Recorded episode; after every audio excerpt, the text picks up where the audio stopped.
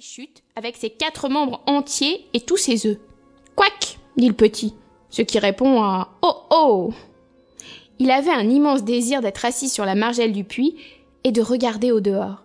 Une vraie nostalgie de la verdure de là-haut. Le lendemain matin, comme on remontait le seau plein d'eau, le seau, par hasard, s'arrêta un instant juste devant la pierre sur laquelle était assis le petit crapaud. Celui-ci trembla, mais sauta dans le seau et tomba tout au fond. En haut du puits, il fut vidé en même temps que l'eau. Quelle horreur cria un garçon qui se trouvait là. Je n'en ai jamais vu d'aussi laid. Et il lui allongea un coup de sabot. Le petit crapaud aurait été complètement écrasé s'il ne s'était vite caché au milieu des hautes orties. Il était assis là et regardait les tiges serrées, et il regardait aussi vers le ciel. Le soleil brillait sur les feuilles transparentes. Il avait l'impression que nous éprouvons, nous autres hommes, en pénétrant dans une grande forêt où le soleil luit entre les branches et les feuilles des arbres. C'est bien mieux ici que dans le puits, dit le petit crapaud. J'aimerais y rester toute ma vie. Il resta là une heure, et même deux. Je me demande ce qu'il peut y avoir dehors, pensa-t-il. Puisque je suis venu jusqu'ici, il faut que je continue. Il sautilla aussi vite qu'il le put et arriva sur une route où le soleil brillait, mais où la poussière tomba épaisse sur son dos, tandis qu'il traversait la route. Je suis vraiment au sec ici. Peut-être un peu trop. J'ai des démangeaisons. Il sauta jusqu'au fossé où poussaient des myosotis et des spirées, et que bordait une haie de sureaux et d'aubépines, le long de laquelle grimpaient des liserons blancs. Que de couleurs de tous côtés. Un papillon vint à passer. Le crapaud le prit pour une fleur qui s'était détachée pour voir le monde. Cela lui parut tout naturel.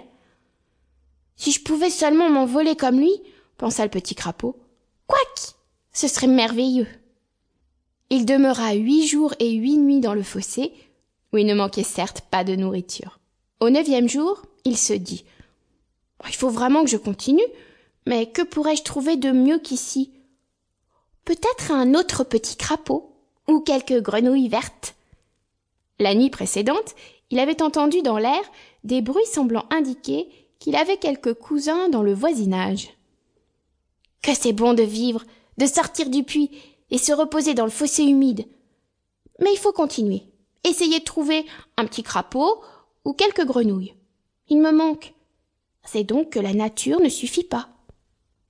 Il traversa un champ et arriva à une mare entourée de joncs. Il regarda les joncs avec intérêt et s'aperçut qu'il y avait là des grenouilles. C'est peut-être trop mouillé pour vous, lui dirent-elles. Êtes-vous un mâle ou une femelle? Qu'importe, vous êtes en tout cas le bienvenu. Cette nuit-là, le petit crapaud fut invité à un concert familial. Grand enthousiasme et voix faible. On ne servit rien à manger, mais à boire à profusion, tous les temps si l'on voulait. On pouvait. Maintenant, allons plus loin, se dit le petit crapaud. Quelque chose le poussait à chercher toujours mieux. Il vit les étoiles, grandes et brillantes. Il vit la lune. Il vit le soleil se lever et monter de plus en plus haut dans le ciel. Je suis toujours dans un puits, plus grand peut-être, mais puits tout de même. Il faut monter plus haut. Je suis inquiet et sens une étrange nostalgie. Quand il y eut pleine lune, la pauvre petite bête se dit C'est peut-être un saut que l'on descend et je dois sauter pour arriver ensuite plus haut Ou peut-être le soleil est-il un immense saut, combien grand et lumineux Nous pourrions tous y trouver place il me faut en attendre l'occasion. Comme ma tête me semble claire et brillante, je ne crois pas qu'un bijou puisse briller davantage. La pierre précieuse, je ne l'ai sûrement pas. Mais je ne pleure pas pour cela. Non, allons plus haut, toujours plus près de cette lumière étincelante où tout est joie. J'en ai un grand désir. Et en même temps, de l'effroi. C'est un immense pas que je me prépare à faire. Mais il est nécessaire. En avant, droit vers la route. Il fit quelques pas, à sa manière d'animal rampant, et se trouva sur la route. Des gens vivaient là. Il y avait des jardins fleuris et des potagers. Il se reposa devant un carré de choux. Quelle variété de créatures que je n'ai jamais vues. Comme le monde est grand et beau. Mais il faut le parcourir et ne pas rester à la même place.